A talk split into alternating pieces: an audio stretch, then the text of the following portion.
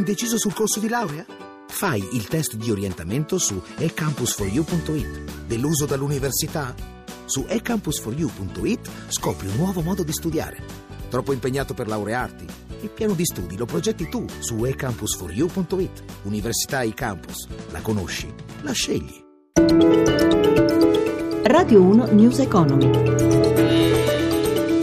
Buongiorno da Elisabetta Tanini, seduta positiva per le principali borse europee. I listini continentali cercano di reagire al tonfo di venerdì, ma per gli ultimi aggiornamenti ci colleghiamo con Milano, con Marzio Quaglino. Buongiorno. Buongiorno, la giornata era partita abbastanza bene in Europa, adesso le borse però hanno perso un po' di smalto, un progresso nonostante l'andamento ancora in saliscendi delle piazze asiatiche, legato anche alla revisione al ribasso del prodotto lordo in Cina. Per quello che riguarda appunto il vecchio continente sostenuto dalla produzione industriale in Germania invece positiva. In luglio eh, avevamo, abbiamo ora Londra più 0,72%, Parigi più 0,46%, Francoforte più 0,41%. Per Milano il progresso invece è dello 0,49%. Diciamo anche che le borse oggi saranno prive del riferimento di Wall Street chiusa per il Labor Day.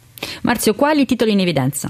Allora, diciamo sicuramente nel, sulle ipotesi che ci possa essere una revisione al rialzo del dividendo nel 2016 Enel guadagna l'1,84%, recuperano alcuni titoli del lusso dopo lo scivolone di venerdì, in particolare Salvatore Ferragamo più 2,04% e anche Toz più 1,54%. Segnaliamo anche il progresso di Telecom Italia più 1,65% sull'ipotesi di sviluppo e di crescita del gruppo telefonico. Grazie a Marzio Quaglino della redazione di Milano. Come abbiamo sentito sedute al rialzo per le piazze finanziarie europee che accantonano per il momento i timori sulla crescita cinese. E di ripresa quella italiana però ha parlato ieri il ministro dell'economia Padoan, intervenuto al forum di Cernobbio. La finanza pubblica è sul sentiero di risanamento, ha assicurato. Tra i protagonisti del forum a Brosetti anche l'ex ministro delle finanze greco Varoufakis che è tornato ad attaccare l'Europa per la gestione della crisi greca. Sentiamo il servizio dell'inviato Giuseppe Di Marco. La Grecia, la nostra democrazia, è stata schiacciata quest'estate, mentre gli elefanti si scontravano.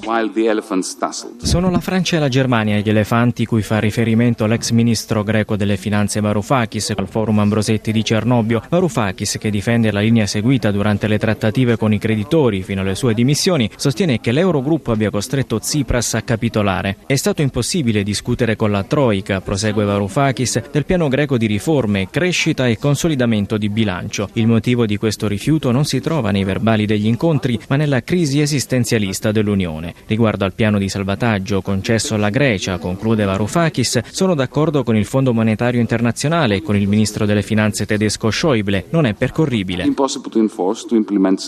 I conflitti interni all'Unione Europea sono dovuti, almeno in parte, alla diversa velocità con cui procedono l'integrazione economica e quella politica del vecchio continente. Ottmar Hissing, presidente presidente del Center for Financial Studies tedesco ed ex membro del board della BCE. La storia recente e non soltanto quella della Germania ci insegna che l'idea di sostenere un'unione monetaria ed economica nel corso del tempo senza un'unione politica non ha senso.